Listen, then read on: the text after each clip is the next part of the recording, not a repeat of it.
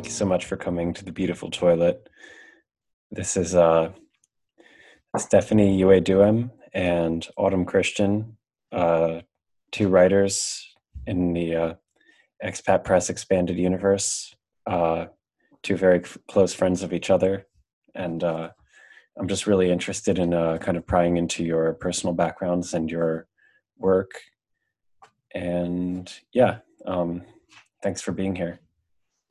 Spoken like a true fed. Thanks for having. Yeah, so um, to begin, would you please uh, tell me your social security numbers very slowly, um, date of birth, um, I already and that to your secretary. do you know any communists? Do, do we know any what? Communists. Actually, I know a lot of communists. I'm in an MFA program. Uh, Oh yeah, that's true. par for the course, actually. Mhm. Um, yeah, one of my good friends is a communist. I've actually had a dream about him executing me. Um, because I come from like a family that was deemed uh, counter-revolutionary uh-huh. uh, by the CCP. So yeah, so I yeah, I've literally had nightmares about being executed by my communist tanky friend. Oh, Uh, that's cool. I uh, I just recently uh, started a new job working on behalf of an anti-communist newspaper. So uh, you know, the the kind of like Red Scare fervor has kind of like the actual Red Scare, not the podcast, but the you know the historical event. I feel like that fervor has kind of like uh, seeped off on me. So um, yeah, I, I hope you make it. Uh, oh, thank you. Yeah, I hope. eh, What you mean? I hope you hope I make it in the event of a communist revolution, or I hope you make it when they line us up against the wall. uh, Can you print out like T-shirts that say like McCarthy did nothing wrong? I don't know. That sounds like uh, that sounds like some Turning Point USA shit or whatever. Like, or like Ben Shapiro would like print something like that. Yeah, that's kind of the point. It's got to be like a little hokey. Uh huh. Yeah, no, it's like kind of chuggy to be like uh, just like aggressively like anti-communist in 2021, but you know everyone has their uh, little indulgences. yeah.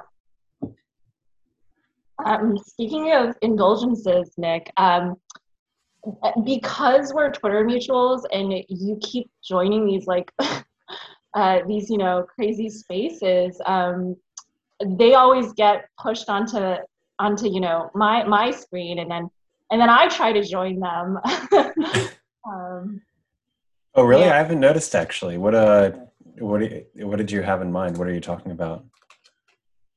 Um, there have been several. I don't usually stay very long. Um, usually I leave of my own volition, but there have been a couple of times that I've been kicked out after like uh, nine seconds. I was like, wait a minute, I don't, I, I don't even know what, I don't, I don't even know what demographic this chat is racist against. um, but you know, they can just tell. They can tell I'm not like, uh, you know. No, I don't think it's that. If I had to guess, if I had to wager a guess, I would probably say it's just because they're running like a pretty tight OPSEC. But um, yeah, I've been kicked out of my fair share too. I just feel like kind of like wandering aimlessly is like the point of the medium. So Yeah. and that's somewhat uh, how I uh, feel like I engage with your Twitter Spaces as well. Just because you're also uh, uh, cozy with each other, you know, it's a little overwhelming. Do you want to hear how I met Autumn? Yeah, what's the story? What's the lore? so the lore is that um you know i was just i was just following her like any other e-girl you know As you do, you follow these girls.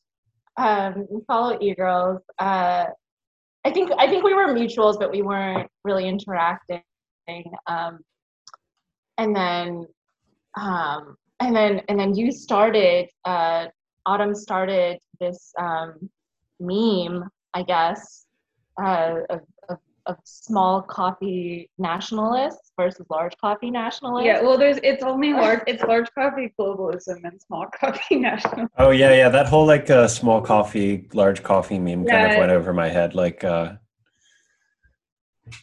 so i literally i i just dm'd her and i was like i like the meme you started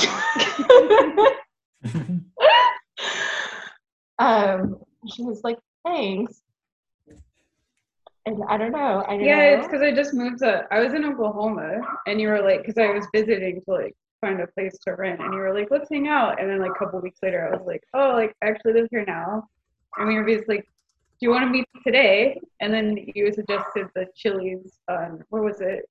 North Lamar. yeah. Yeah, the Chili's on North Lamar, which is a an Austin meme essentially.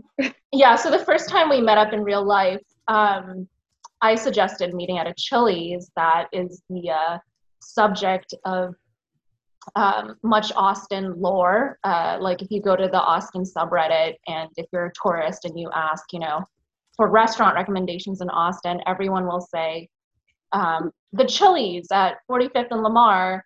Um, and it's a completely mundane, like totally normal Chili's. There's nothing remotely special about it. Um, but yeah, that was where we had our first sort of friend date.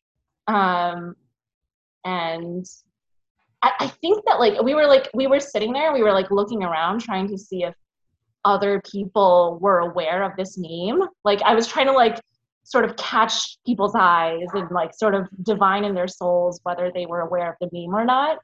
Um, and nobody knew about it. Like nobody. We actually started talking to a few people, and they were like, "What? No, like I've been coming here for 20 years. I never knew this was a meme." so, Uh, what's your general opinion of uh, like uh, chain restaurants of, of that of that sort? It's not.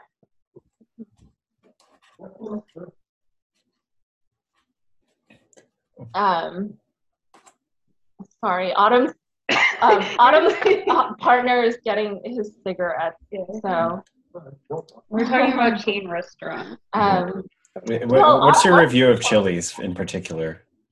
Yeah, I work at Chili's basically because of the meme. I was like, I was sort of like, look, because I just turned in a manuscript and I was sort of like wanting to like get out of the house and like be more like uh, like learn how to interact with people. So I just kind of applied to Chili's and they hired me after like they called me up and they were basically like, "What do you do?" Um, like, I'm a writer and I have no experience. They're like, "Great, you're hired. Come in today." um, so I work at Chili's now. Mhm. I uh, I totally relate to that because I worked a summer when I was in college. I worked a summer at Subway purely for the uh, for the merit of being designated a sandwich artist. I thought it was so funny that they called their employees sandwich artists, and so I was really excited to like It feels very prestigious. Yeah, yeah. It, it's just like so pretentious for like uh, a fast food like entry level role that like I, I just felt like I had to have that under my belt. So,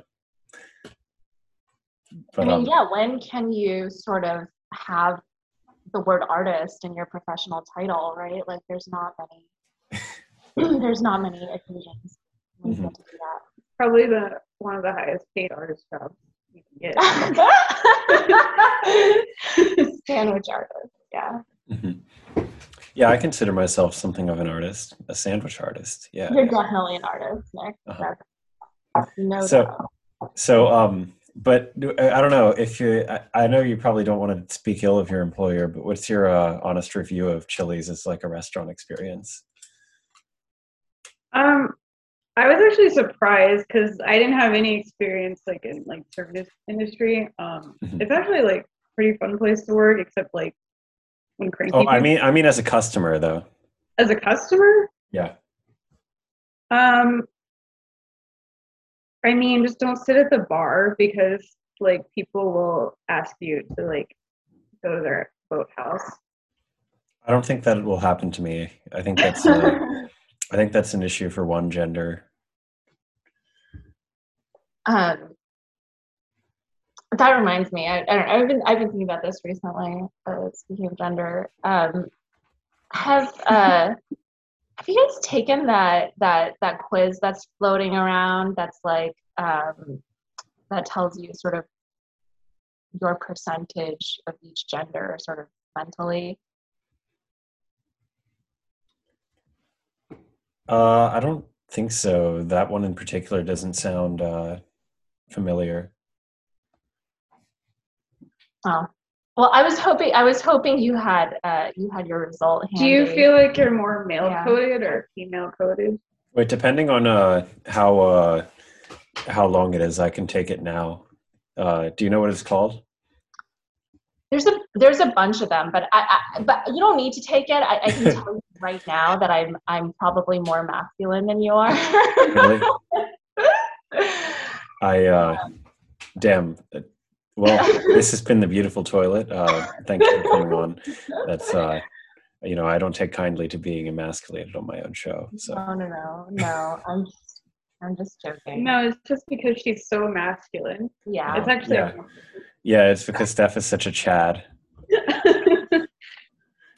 I don't No, know. I uh, I feel like uh, in my uh, in my self image and my self perception, I really identify with masculinity in a way that um, I don't know how mu- how manifest that is in my outward uh, projections, but I but I think it's a concept that I really relate to and I identify with and like aspire to, and I'm not really particularly concerned with how it comes off. I guess, but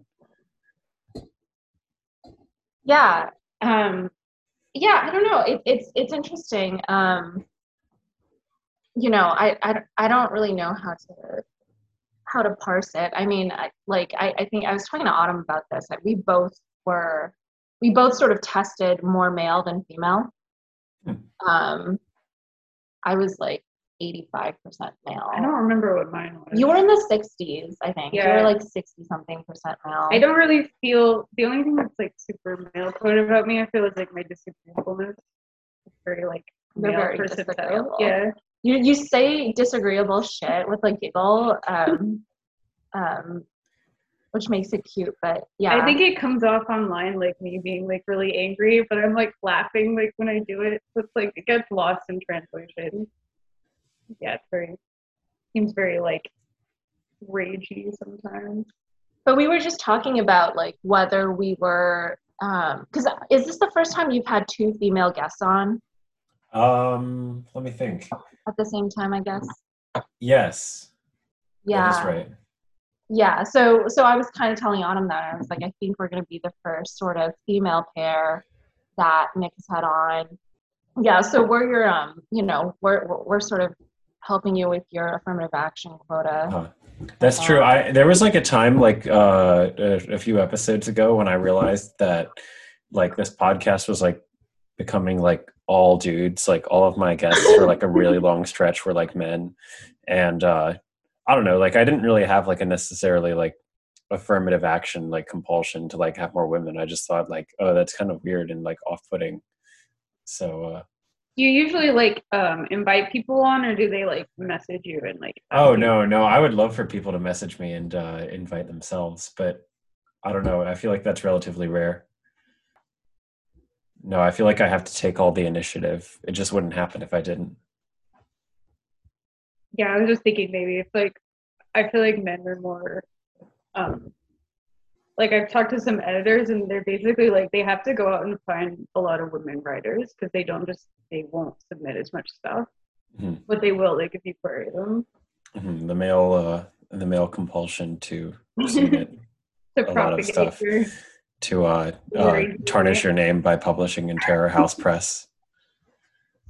Yeah, I mean, it's interesting. I, I took a class, um, I think it was actually my first semester in, in my MFA program, and it was um, it was just it was just uh, editing the the literary magazine, um, you know, of, of the department, and uh, I didn't realize how imbalanced the the submission ratios are um, in terms of demographics.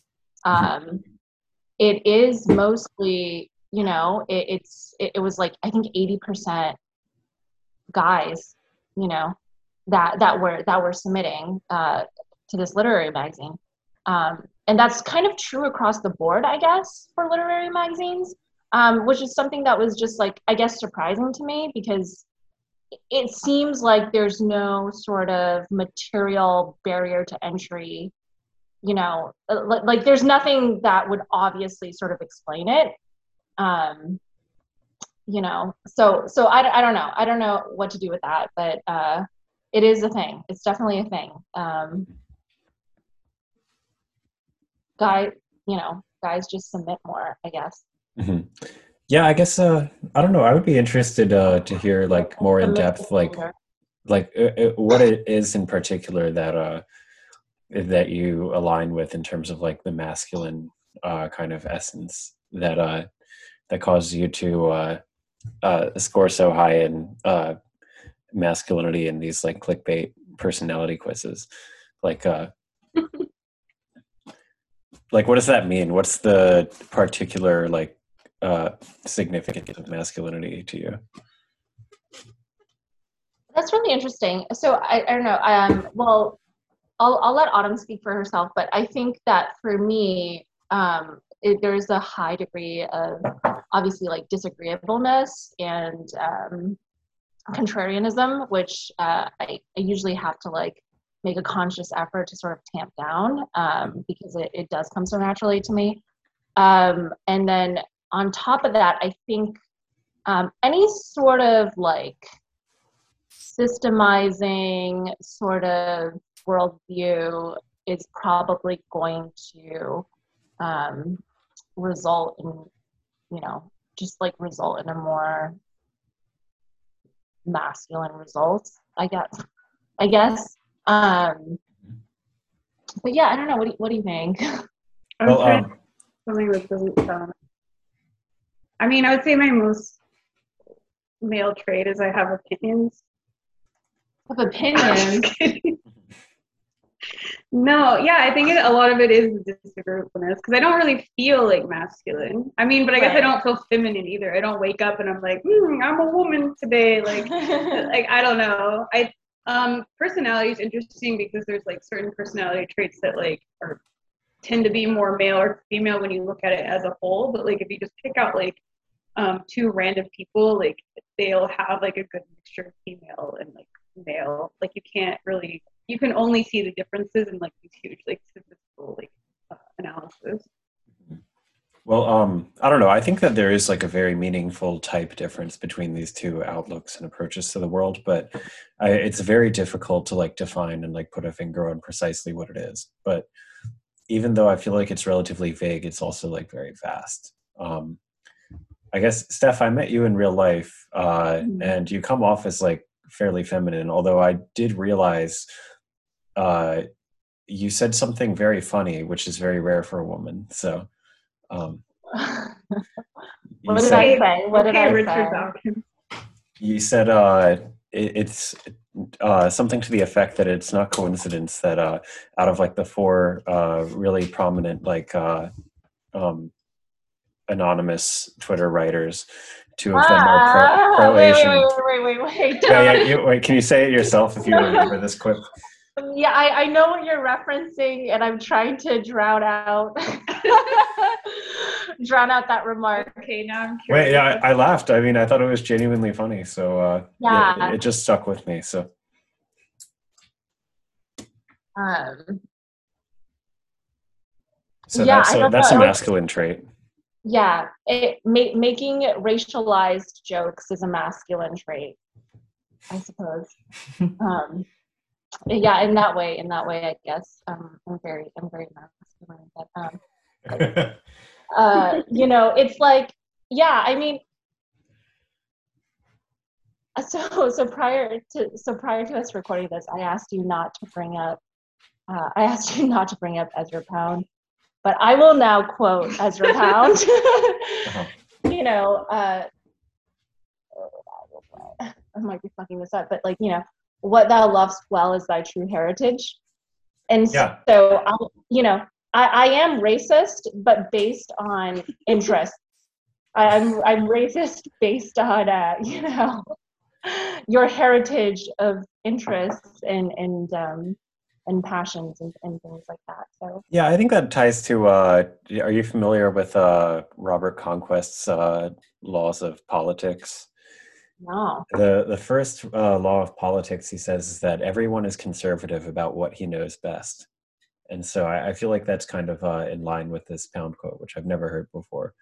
I'm also trying to like uh, kind of like distance myself from Ezra Pound because I feel like it's just kind of gotten out of hand. Uh, and uh, you know, I well, I, I don't want to be like uh, uh, Paul Scalise. Uh, you know, just like basing my entire brand off of like imitating like one dude. So we're talking about like one guy's ideas. But, Oh, that's Uh, why you said don't bring it up. yeah. mhm. yeah so i mean moving on from him you know he's a he's old hat he's like uh yeah, i'm Like, over who him even knows who that is anymore? Really? what's that I said, who even knows who that is anymore? so um but yeah i guess it's like you said like uh everyone's conservative uh about what they know best um and uh i don't know you don't come off as like uh egregiously racist for what it's worth um Is it, is it because I'm a woman of color? no no i think it's just because i'm like uh totally desensitized to it by my other friends. Asian people can be racist too. oh asian people are so racist like every oh, yeah. every east asian person is just like a certified physi- uh, physiognomy expert that you know you just have But like a normal really- conversation. It's like oh you can tell they are korean by the shape of their eyes They're, I feel like Asian people have a good reason to be racist, generally speaking. yeah yeah no it's like you know you could just like be talking about the weather and then like somehow it becomes a conversation about the rape of nanking. It's it tends to be like that so. I really, I really hope that you played the Chinese song before, uh, before, before. I always do. That's the that's Yeah. the for at least season one. That's basically the uh, the gimmick. Um, I haven't chosen what I'm going to do yet, but Mhm.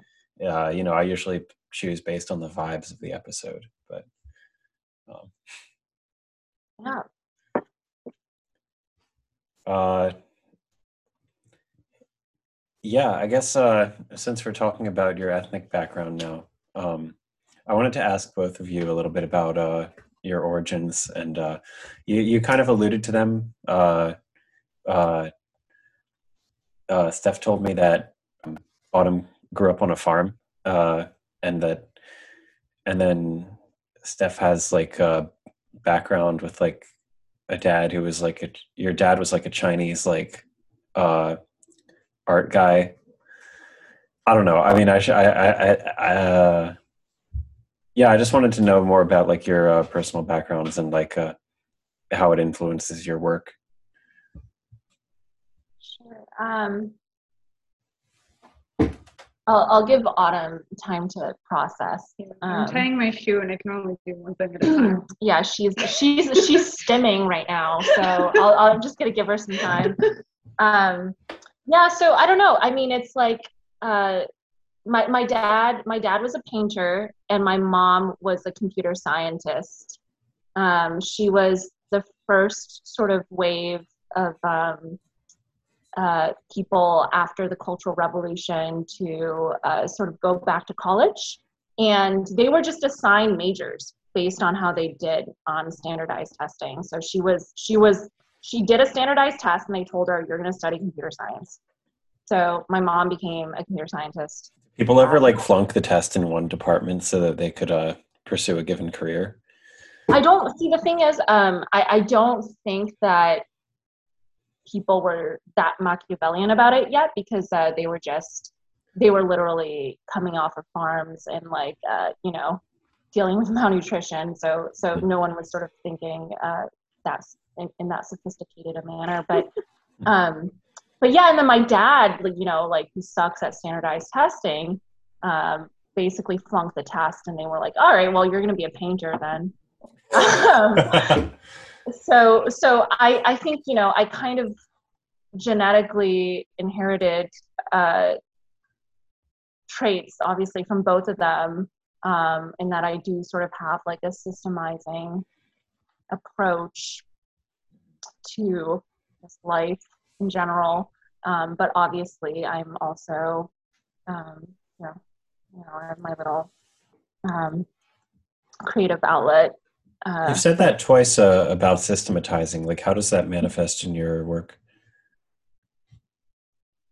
yeah so eh, this is some this is something that i'm i've been thinking about a lot because i'm i'm i'm at the halfway point in my mfa program um, I have a year and a half left, and I'd like to put out like a full length collection at the end of it. Um, and the sort of the sort of trend now uh, in in terms of poetry collections, which I'm sure you're aware of, is you know um, that they're sort of based around a singular theme, um, and all the poems in the collection sort of expound on this theme.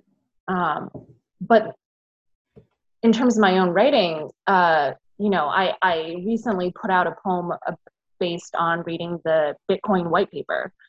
Mhm. Um, Yes, I saw that. yeah, and so it's like I, I have my little sort of science and tech poems. Um, I have poems about flowers. I have poems about, you know, that are sort of a little more explicitly confessional about my personal life. Um, and just uh, I've, I've persona poems uh, in which I adopt persona of a Greek myth, uh, mythological figure, you know. Um, and, and so for me, like the, the question is, can I pull these together in a cohesive way that sort of appeals to, um, and I don't know if I want to, but this sort of appeals to mainstream uh, tastes and trends, um, and it and is sort of you know, I, I guess like sellable, um, or am I going to have to excise certain parts of myself in order to pull together a cohesive collection? Um, I'm hoping that I'll be able eventually to find a press that just lets me be a messy bitch and have all of these components. Um, but it, that's certainly not the dominant trend in poetry nowadays. Mhm. Um, so that might be a trade-off that I have to Hmm. consider. I think people won't say it, but I think people want messy bitches. They just like don't know it. It's So like, like, does that uh like systematizing like impulse and like not manifest as well in like the curation of your writing, or do you think that, or do do you just like uh, appreciate like kind of like the uh the athematic like sprawl of it? Yeah, I think sprawl is a really good word. I and I, I'd forgotten the original question, but yeah, like the I think the the thing is that um, being systemizing is um, kind of kind of a curse, really, as as as um, an artist, I guess, um, as an artist slash as an autist. Um, it, it's kind of a curse because you do have this sprawl of things that you're interested in and and and you might sort of be taken for a dilettante um, Mhm. um, I uh, I know I am like I'm like so like uh dead set on that, and I'm, I'm like I'm kind of at peace with it because um I uh over the past couple of years I've been interested in like writing about like uh Earth deep history and like you integrating like biology and stuff into my poems, which is something that was very strange to me. I always like hated science as a kid, um, but I kind of just got the uh, the uh, you know, I got the bug for it at some point, and I was interested in like writing poems that integrated like, uh, like mass extinctions and like, uh, you know, evolution and such into the thematic content, I guess. Um, but um, I know like just how uh, like dilettantish my uh, indulgence in that is, and I'm kind of okay with that. Like, you know, I I, I enjoy like being into uh, breadth over depth, generally speaking. So, but I also have like my instinct creatively is like to think in like very high concept terms and to like always kind of like think of the concept first and then uh and then create afterwards. I don't know. How how do you relate to that or or not at all? well uh, i want i want autumn to talk about her background first because she also Okay, yeah, yeah. super interesting I'm trying to edit it in my head. I think.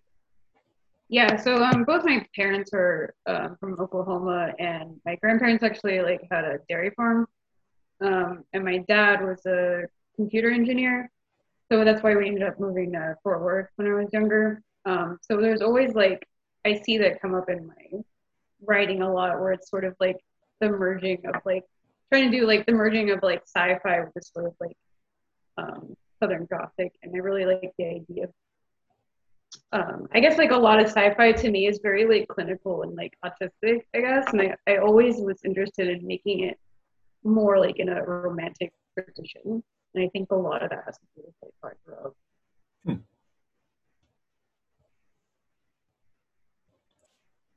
Yeah, I uh, I come from a similar background, I guess. Uh, I'm from Pennsylvania, a town called New York. You probably wouldn't have heard of it, but it was like, I mean, the town itself is like fairly like uh, developed, but like the outskirts where I grew up, you know, it was like there were like fields with like uh, manure smell everywhere. So it seemed like a very uh, what's the word? I don't know. I'm drawing a blank. I'm not really. Uh, I'm not really sure where I'm going with that, but I guess I'm just trying to relate my own experience to what you're telling me. I certainly didn't grow up on a farm, although my grand my grandmother had one, so I guess I was always kind of familiar with it. But Yeah, I was on and off. It was my grandparents, but uh, I did live there, and I just came back from Oklahoma for about two years. Mhm.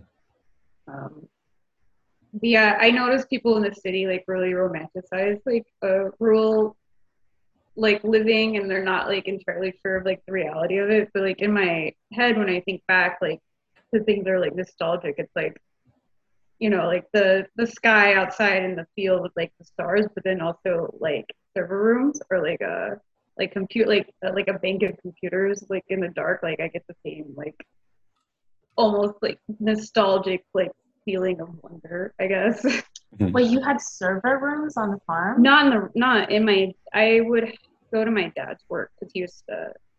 Oh, he yeah. worked for Paradigm, which was like part of THQ. So what did he work on? Like Formula F1. He worked on some racing games earlier, and then uh, I think what did he do? I'm drawing blank. Terminator Terminator. Um, but yeah, I went. I was at his work a lot because he was like, um, actually worked in um, games for a while, and there's a lot of crunch. So he would like have us over for the weekend, and we would just like hang out at his, at his work and like drink soda and like play games on the computers. uh huh. Oh, that's nice. I uh, yeah, my dad owned an auto parts warehouse. Uh, he sold it a few years ago, but um, I would always go there as a kid and like play on the computer in the office. With you know, it was like very dusty. Um, you know, full of auto parts dust, um, fluorescent lighting, and that was where I had my uh, formative experiences with the internet.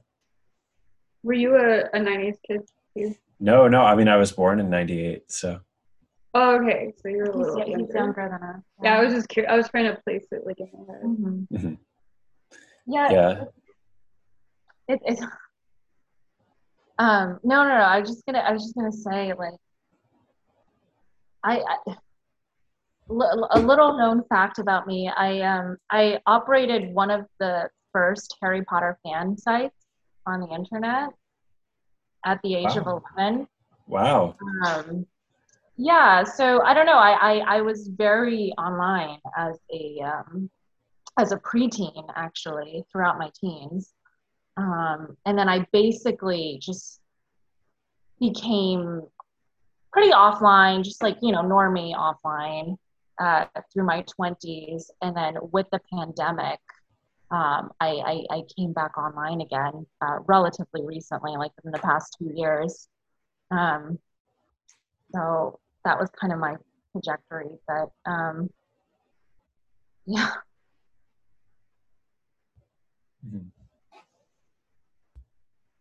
i don't know i'm i'm, I'm glad i'm glad um i'm glad i had some time off and i'm i'm glad i'm back i guess um in, in under a very different set of circumstances now obviously um but yeah i don't know it's um I uh, this is something that I sort of wanted to talk to you about, Nick, after listening to the Anne and Jib episode. But you Mhm. know, um, just like just like you know, this idea of um, navigating sincerity versus irony, and uh, you know, and, and where we sort of are. Uh, I feel like the the way that this uh, like is always framed like the kind of like I, understand like strictly like definitionally like these things are like um, mutually exclusive but like in my perception like of these words and like when i feel like i relate to them most i actually feel like they're very like intertwined and like in many ways like uh, irony feels like the most authentic thing I can do a lot of the time, and it feels like it comes from like a place of love and like uh, a genuine like passion or whatever. I I don't know. I always struggle to put this into words, but what are your thoughts on the matter? Yeah. Sorry, no, I don't know how to answer that yet. Well, I what what I was gonna say is that I, I really believe in the project of um, you know, of of internet communities and things like that because mm-hmm. like I, to some extent, I'm sort of skeptical of these like you know Thiel funded homesteading programs or you know I, I am very skeptical of those but i think that it's absolutely possible. I, I don't even think this is an opinion. This is just a fact. You obviously can connect um, with beautiful souls over the internet and um, and you know um, and and really sort of add value to your life in that way. So I, I you know, it, it, when I think about sincerity versus irony, I think about, well, what does it, you know, what does it mean that I, my first message to Autumn was, hey, I liked the meme that you started, which is obviously sort of derived from an instance of irony. Um, and yet I think that, you know, you know, we're we're friends now. I think. I think so. Uh, so for now. so and that's very sincere. So um, yeah, I, I agree. I think that um, I think I think the boundaries aren't aren't as uh, stark as they might appear to be.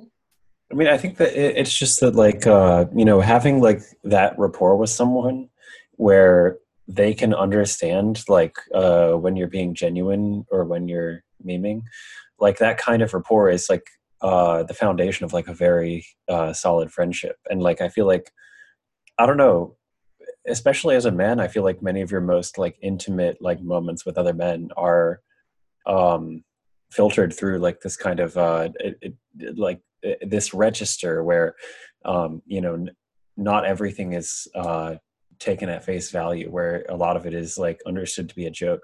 But um like i don't know i think that that's actually like having that kind of rapport with another man in particular is like a really good litmus test for exactly like how um, intimate your friendship is or at least has the potential to be i guess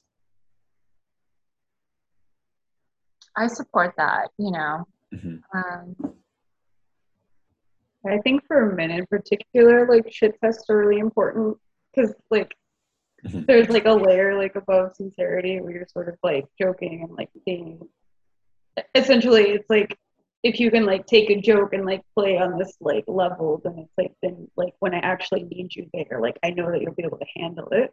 Like if someone if you joke with someone and they sort of fold you're like okay like i can't trust you. Mm-hmm. i think that's really important for like men in particular. And I suppose like uh, part of it is also like uh, transgressing boundaries and doing it like mutually, so that uh, you know you you it, it, facilitates building trust. I mean, I feel like that's why like uh, you know in like blue collar jobs you see this all the time where like uh, you know if it's like all men like wearing hard hats or whatever like they bond with each other by saying racist jokes like uh, you know by making racial remarks about each other. Uh, and I, like I do, you know, there, there's like a, a, very cynical reading of that. That they're all just like so prejudiced or bigoted or whatever. But like, I think that that actually comes from like a place of love, because it's like because you are like transgressing these boundaries together. You know that uh, kind of like lubricates. It, it's a way of like uh, resolving these tensions, I guess. Yeah, I mean, I, I started to think about this recently too, because I mean, yeah, I, I think that transgressing together is an important step in a in a in a budding friendship, I would say. Um, mm-hmm. um, but I, I was sort of thinking about this practice of um, naming group chats something just wildly offensive. Oh yeah. Uh, because it it um it it raises the risk of you being at work or in my case you know being at school giving a presentation or something and having a notification pop up from like sluts for hitler or you know what i mean? Like just something that's like totally out of bounds and just like completely uh, fucked up. And um and it, and it's a form of hazing you know? It, it is equivalent of a form of hazing.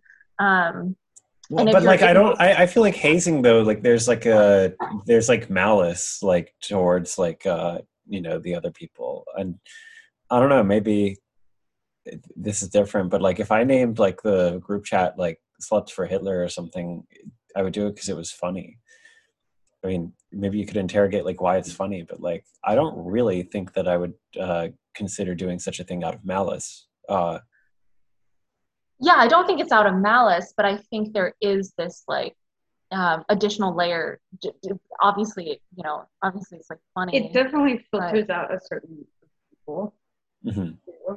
I feel like there's certain groups where it's like if you can't like transgress together, there's a certain like tension and like fragility where it's like these are like the topics that we're like not allowed to discuss. Like here's like the, the, the things that we have to all agree on, and there's no like moving outside. It's like a very like tiny like uh, I don't know if like Overton window it's like can be used in that way, but like a very like tiny like uh window of like topics. But it's like if you're like in the one that I saw uh, was like um what was it?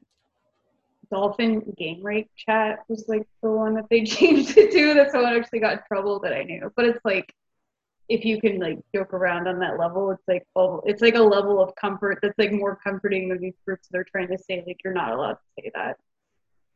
If that Mhm. makes sense.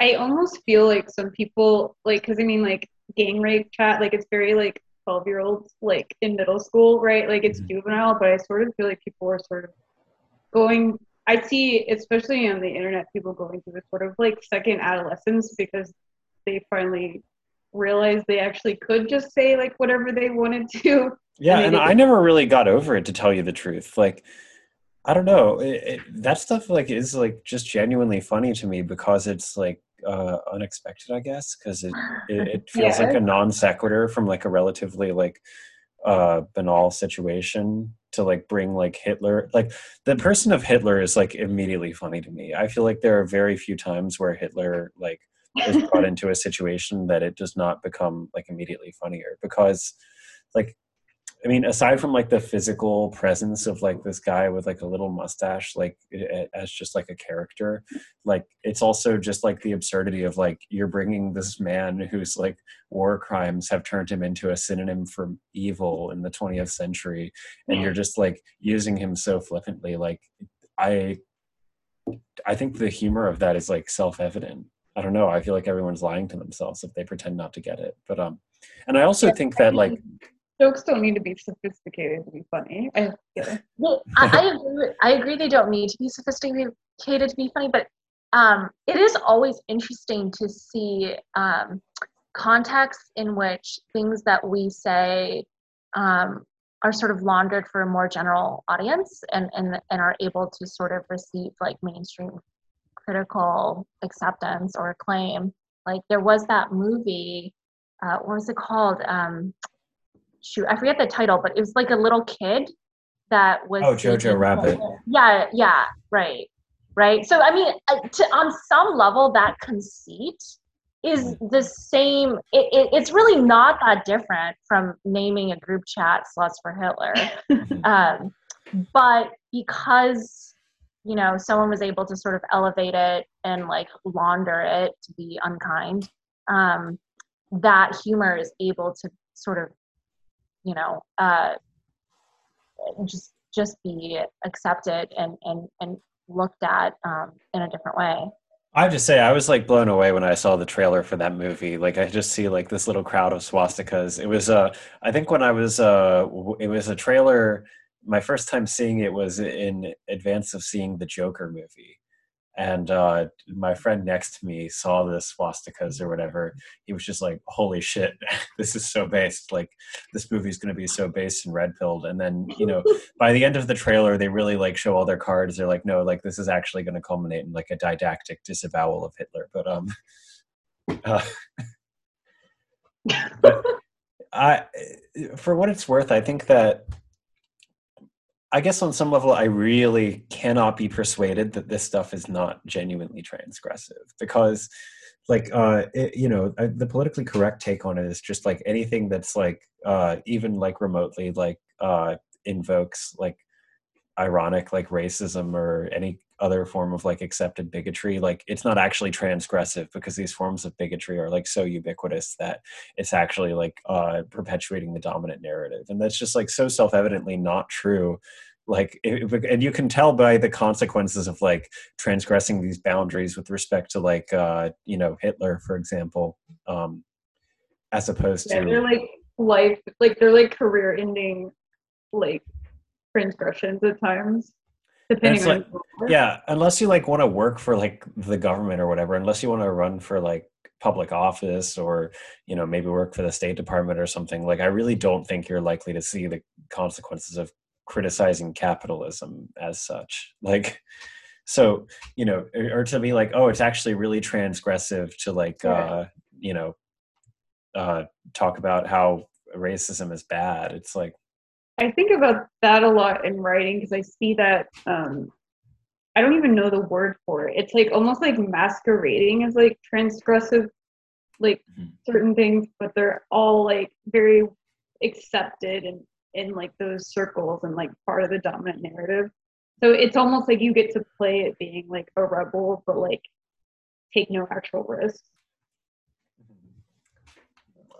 I uh I was actually drawn to um uh, Charlie Looker, um, who was a previous guest on the podcast, by uh, seeing his YouTube video where he discusses Ariel Pink and like the cancellation of Ariel Pink.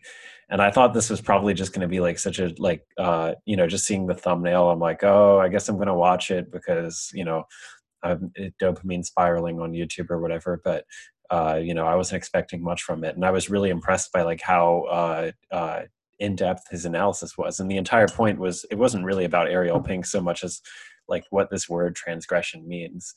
And I guess there is something to be said for like uh, you know, it's a totally different picture like um in like high level institutions in terms of like what's transgressive. Like in that case, like being uh actually like racist or whatever is like truly transgressive. But um, you know, if you're like at like a working class bar in New Oxford, Pennsylvania, as I was a few weeks ago, like I guess it would have been transgressive to, you know, be really enthusiastic for trans rights in that space. And so it's all like so um context dependent. It's also very like trivial though, uh if it's if it's purely a matter of like doing the opposite of what everyone around you is doing.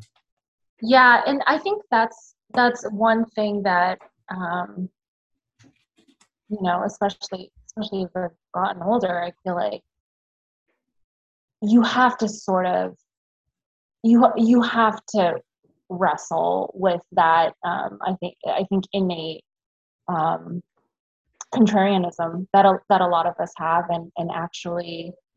Uh, sort of a, at least account to yourself for what you actually believe in um, and and if that's transgressive great if that's not transgressive great like mm-hmm. um to some extent you know like you can't you can't sort of just go around trying to like kick the hornet's nest all the time mm-hmm. um and, and and sort of take that as as the higher good um even though it can be fun um yeah I mean, I do think that there is something very liberating and like valuable in being an edge lord. Like, uh, I don't know, like on some level, I feel like that is the hill that I'm willing to die on. Is that edginess for its own sake actually does have merit? I don't know. I don't really think I'm that edgy in the grand scheme of things, but I think it does. I mean, I think people have like different definitions of like what edge lord or like transgressive means, but to me, it's always sort of like it's always that like unknowable space where you're sort of like trying to push and like see how far you can go as an artist. But I think it's sort of like the role of the artist in society is to sort of like show a landscape that like we've never been before. So I think you always sort of risk like becoming an outcast because um, you you risk like going a little bit like too far and you're like but that's like part of the game is like just seeing like can i be like transgressive but without like um but still like maintain like people's interest and not just like completely fall off.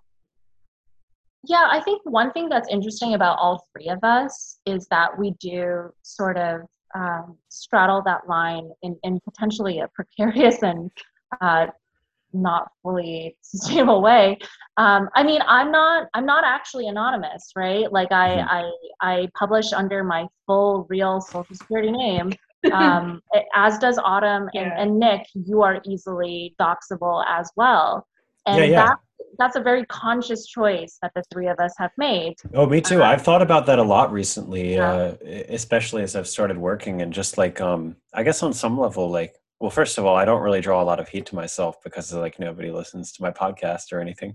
Um, but uh, you know other than that like uh, i guess I, I feel like there's more power in that because like you know it'll never be like a threat to be like oh i have your real name. Like i'm going to release this. I'm going to how would your employer feel if they saw this? I'd be like well they already do yeah. see it. Like it's all there. Like everything's on the surface. And i guess i have like a a layer of distance between my real name and like my uh, mm-hmm. like uh, Twitter or whatever, but a, a very like uh, ill-concealed layer of difference. Right. You know, I promote my podcast and my writing, and it's just like, uh, and both of those I do under my real name. And occasionally, I've thought about writing under a pseudonym, but I really just want to own it. I don't know. I'm 23, so maybe I'll live to regret this, but uh. I think you just have to accept that at some point you will regret it. I mm-hmm. mean, like, if you're actually going to put yourself out there and, like, just say, like, what you try to, like, what you think, like, with a, a certain amount of sincerity, like, at some point, like, you're going to make people mad. Mm-hmm. And you just have to get over it. Mm-hmm. That's how I feel, anyways. mm-hmm. Yeah, I mean, like,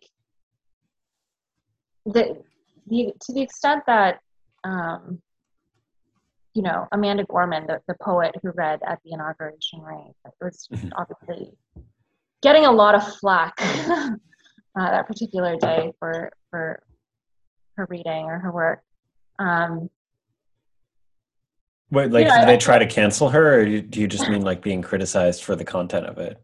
Just being criticized for the content of it, and um, that was that was sort of a situation where I could um, I, I could sort of see I, both sides. Sorry to use that phrase, mm-hmm. but like, um, you know, um, th- this was something that that Yar in a previous episode of yours, Nick, was that mm-hmm. you know if you are able to take the institutionally approved path and um, collect your paychecks and lean into using your identity that way, then you know that's that's not not a bad grift if it's, you can get it. It's it's very understandable. There's um, you know, there's uh that that's not, you know, um it, it's very understandable. It's incredibly dangerous in the sense like if you want to like maintain if you just want to do the grift, but like if you want to like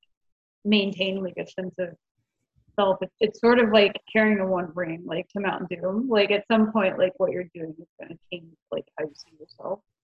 Re- reading a poem at uh, biden's inauguration is carrying is the equivalent well, of carrying the, the, the one ring to mount doom yeah you can quote me on that. I mean, uh, what would you would you, if if biden offered you the chance to read at his second inauguration uh you know if that day comes um would you take it? I would.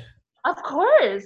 I- mean, Yeah. a hundred percent. Anyone who says differently is is is lying to themselves. Well, I don't know. It's terrifying though. It's like do- really terrifying because as soon as your name gets in that forum, like you know that everyone's going to be pouring through everything you've ever done. They're going to discover things about yourself that you don't even know.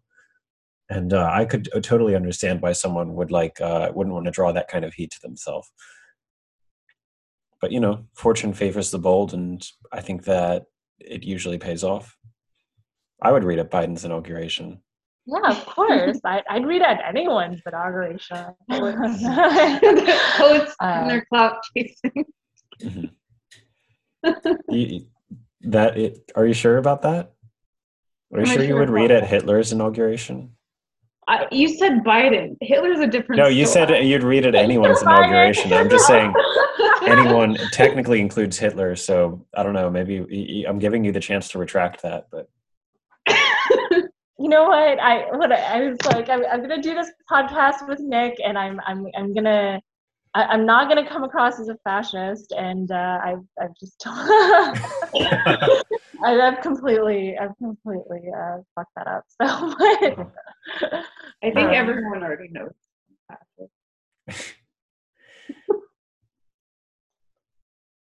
yeah. Um, but but yeah, I think that worth. you know, I, I there is to to some extent, right? There there's a very well founded suspicion of quote unquote. I won't say the slur, but let's say face accounts, right? Um, Oh yeah. like like I, I understand that suspicion um, because a lot of times it doesn't sort of seem to end up that uh, you know they're they just end up mouthpieces for corporate interests. Um, mhm. I just recently made a face account. oh, you Um, did? Yeah.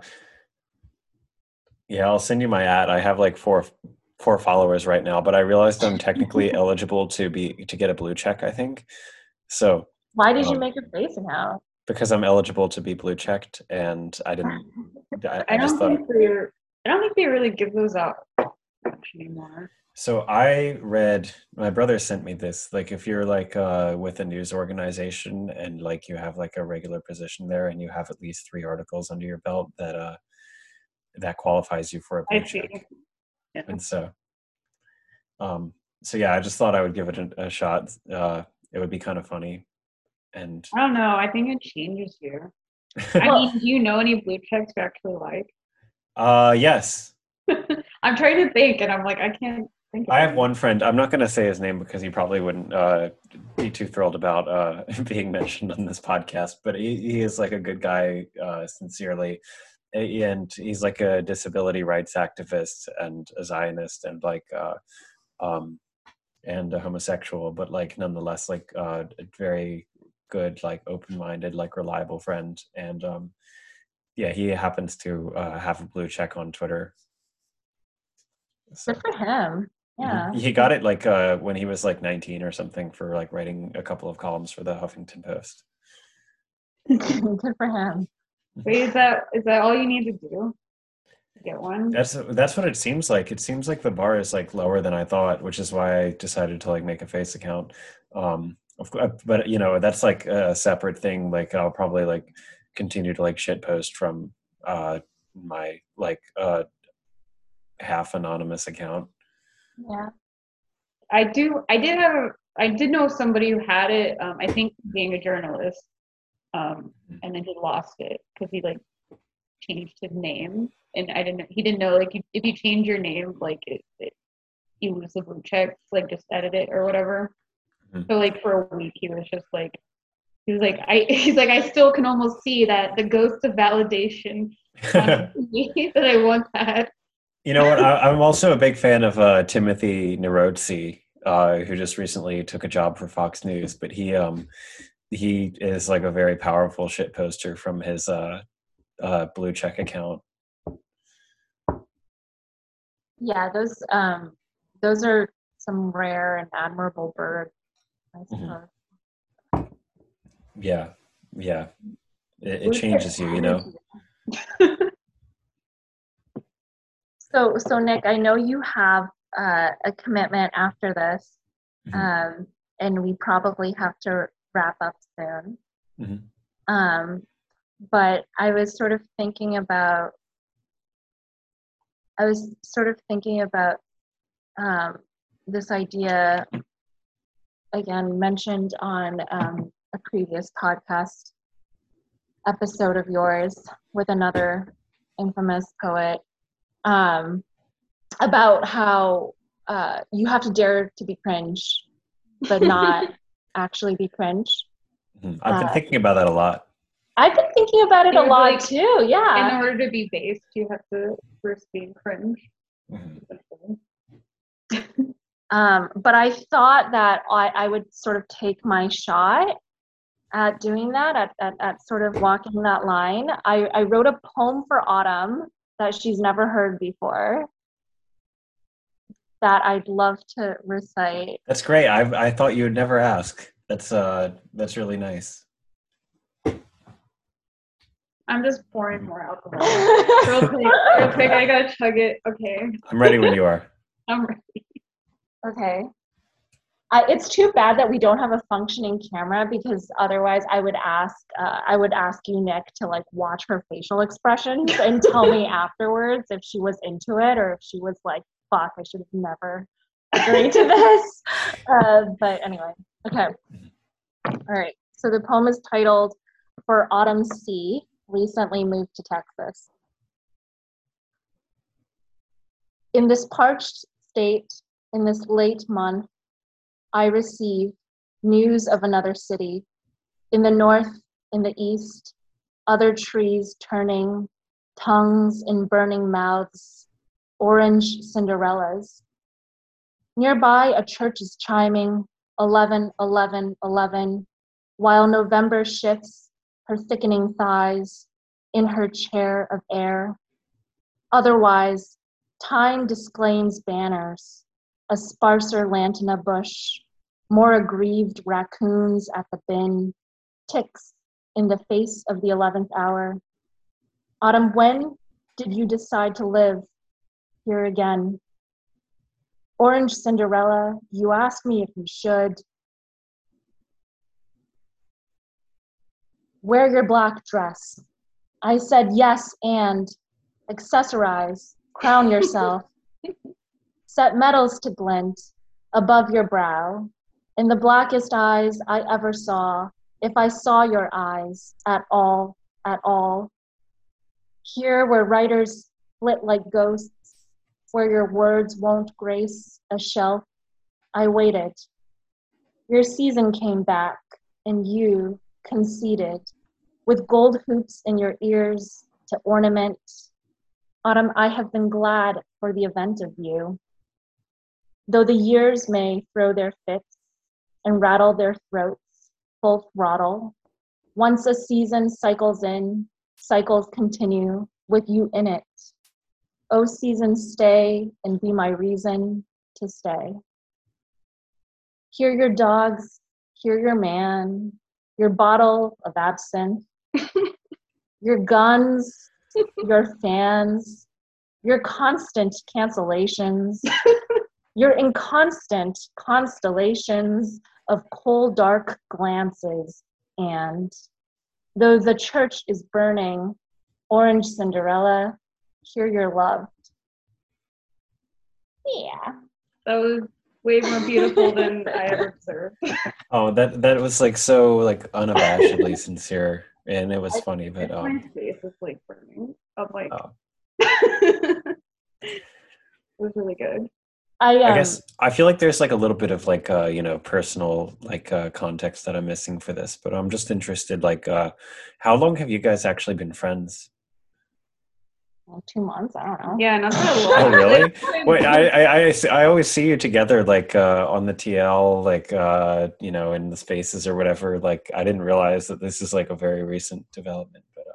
Uh, I don't know. I was thinking. I was reading some Frank O'Hara recently, and I and I just really admired the way that he sort of leaned into, um, you know, the poetry of friendship, which I think is sort of underrated. Um, you know, I mean, you always like, you know, you always see takes about dating or relationships and things like that. And I think friendship is sort of like an undervalued um, interaction. Uh, and you know, I, I was trying to channel channel a little bit of that um, in the poem. But the, the thing that I found kind of interesting was I actually brought that poem to my MFA workshop.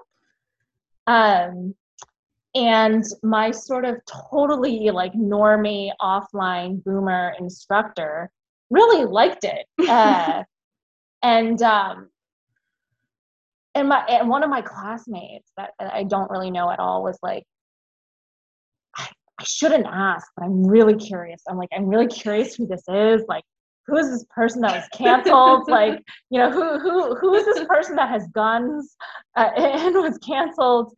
Um, but you know, like my my instructor was like, uh, was, was quite fond of it, and I, I don't know if she even knows what cancellation means. She probably thought that like it was like some poetic like yeah flair. yeah I don't know. Does she uh, is it a woman? it's a woman yeah. Does she normally like do you think she like normally likes your work or is she like critical like Um, she, yeah, I- I mean, that's the thing. I mean, she, she, she does, she's very encouraging, but she's also, she has a good critical eye. So, um, yeah, so,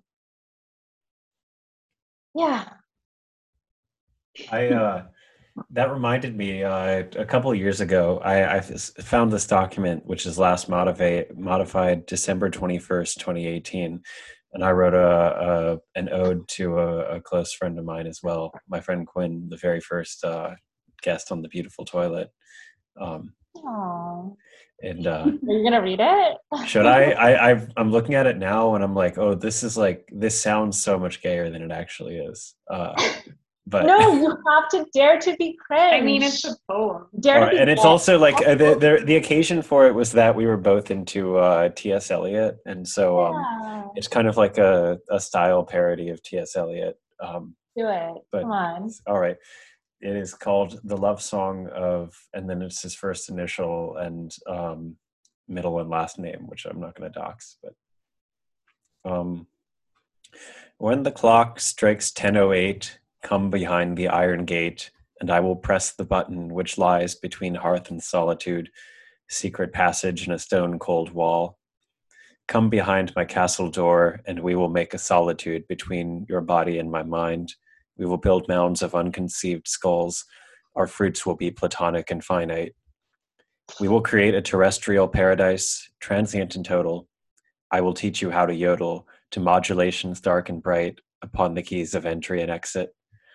And when my nephews dig into the earth, I will not complain, for patriarch's my n- middle name. But I will play my part the same. And when I and Anchises wither and rot, I wish to be a flower pot. Yo ho, yo ho, we go, we go.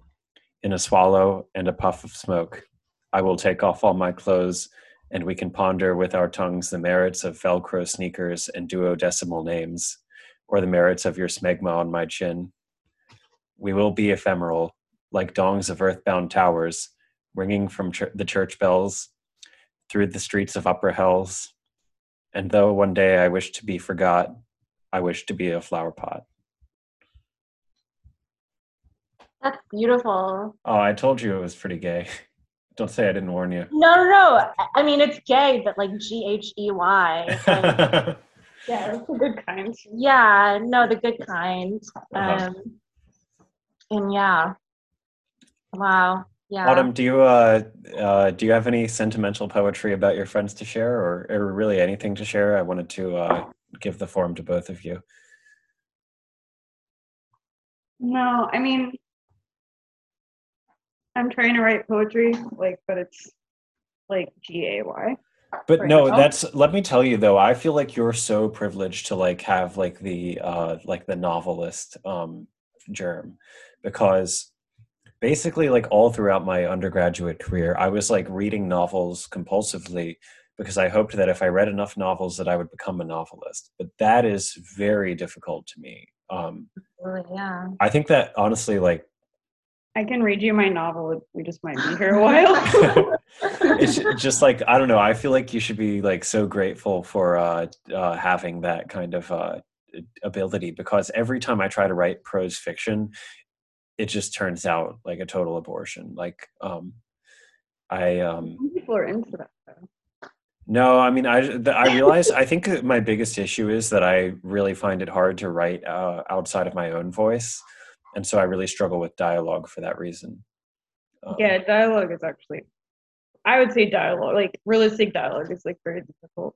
hmm And so I think that's uh, my greatest impediment. And also, I just really d- find it hard to like imagine like a story and like uh, plotting and like um, a kind of direction for that that makes sense. So um, yeah, I don't know. You say that you feel uh, frustrated in your uh, attempts at poetry, but I honestly, I, I tend to be much more impressed by novels because because it's like a skill that's like so foreign to me. I like honestly, I think it's more difficult to write like a good poem than it is to like write like a good novel because the form is so I think people see like, oh, it's a short little thing with like stanzas, like it's easy, but it, it to compress down like human experience like into that like I don't know. It's much more intuitive for me. Like uh, poems and essays are like so intuitive to me, but like um, prose fiction is just like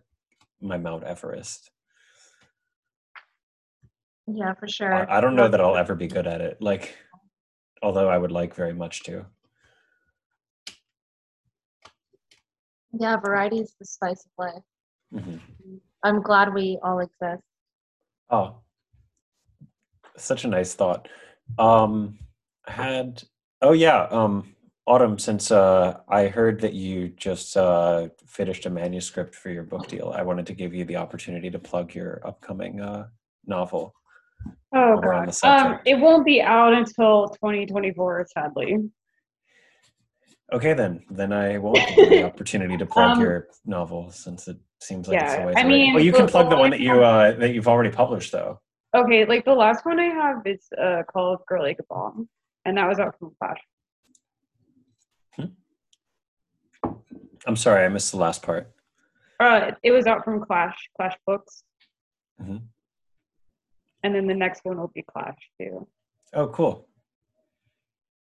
Well, uh, congratulations on uh, on your second uh, your second big break. yeah i guess we'll, we'll see when people read it Yeah, if it, it perhaps uh, listening to this podcast, they'll um, you know put it on reserve for two years, over two years, and um, i will i'm gonna try to send out a lot of like advanced copies oh, cool. we'll have a very long like sort of like promo cycle Well, I uh, I really must be going soon, so uh, I would like to allow either one of you the opportunity to have the final word if there's any uh, lingering thoughts. I, don't, I, I have no thoughts. My I mind would is like blank. to quote Nietzsche. Hold on. What about Nietzsche? She's joking. I thought of Nietzsche uh, earlier. Um, I, I pulled up a Nietzsche quote on Google because of something that you were saying earlier. Um, he says, "I mistrust all systematizers and avoid them. The will Oh. to system is a lack of integrity." Um, I don't necessarily agree with that. I like Nietzsche, but I, I you know, more so because he's interesting than because he's correct. Um, but It was cool getting to talk to you, Nick. Yeah. thank you, thank you. I really enjoyed this. So, uh, yeah, we'll certainly be in touch. Um, thank you so much for coming on. Good luck with your face account. I hope you get the blue check. Thank you. Oh, and uh, I guess I should uh, also give Steph the opportunity if you want to plug anything. Um, Um, I, I don't really have anything to plug. right. Um, if, if I do come out with a collection, it'll also be in like years. So yeah, if you do, I'll uh, I'll definitely retweet it for what it's worth, so that my you know three followers will probably look at it and be like, oh, I should check that out, and then never check it out. But-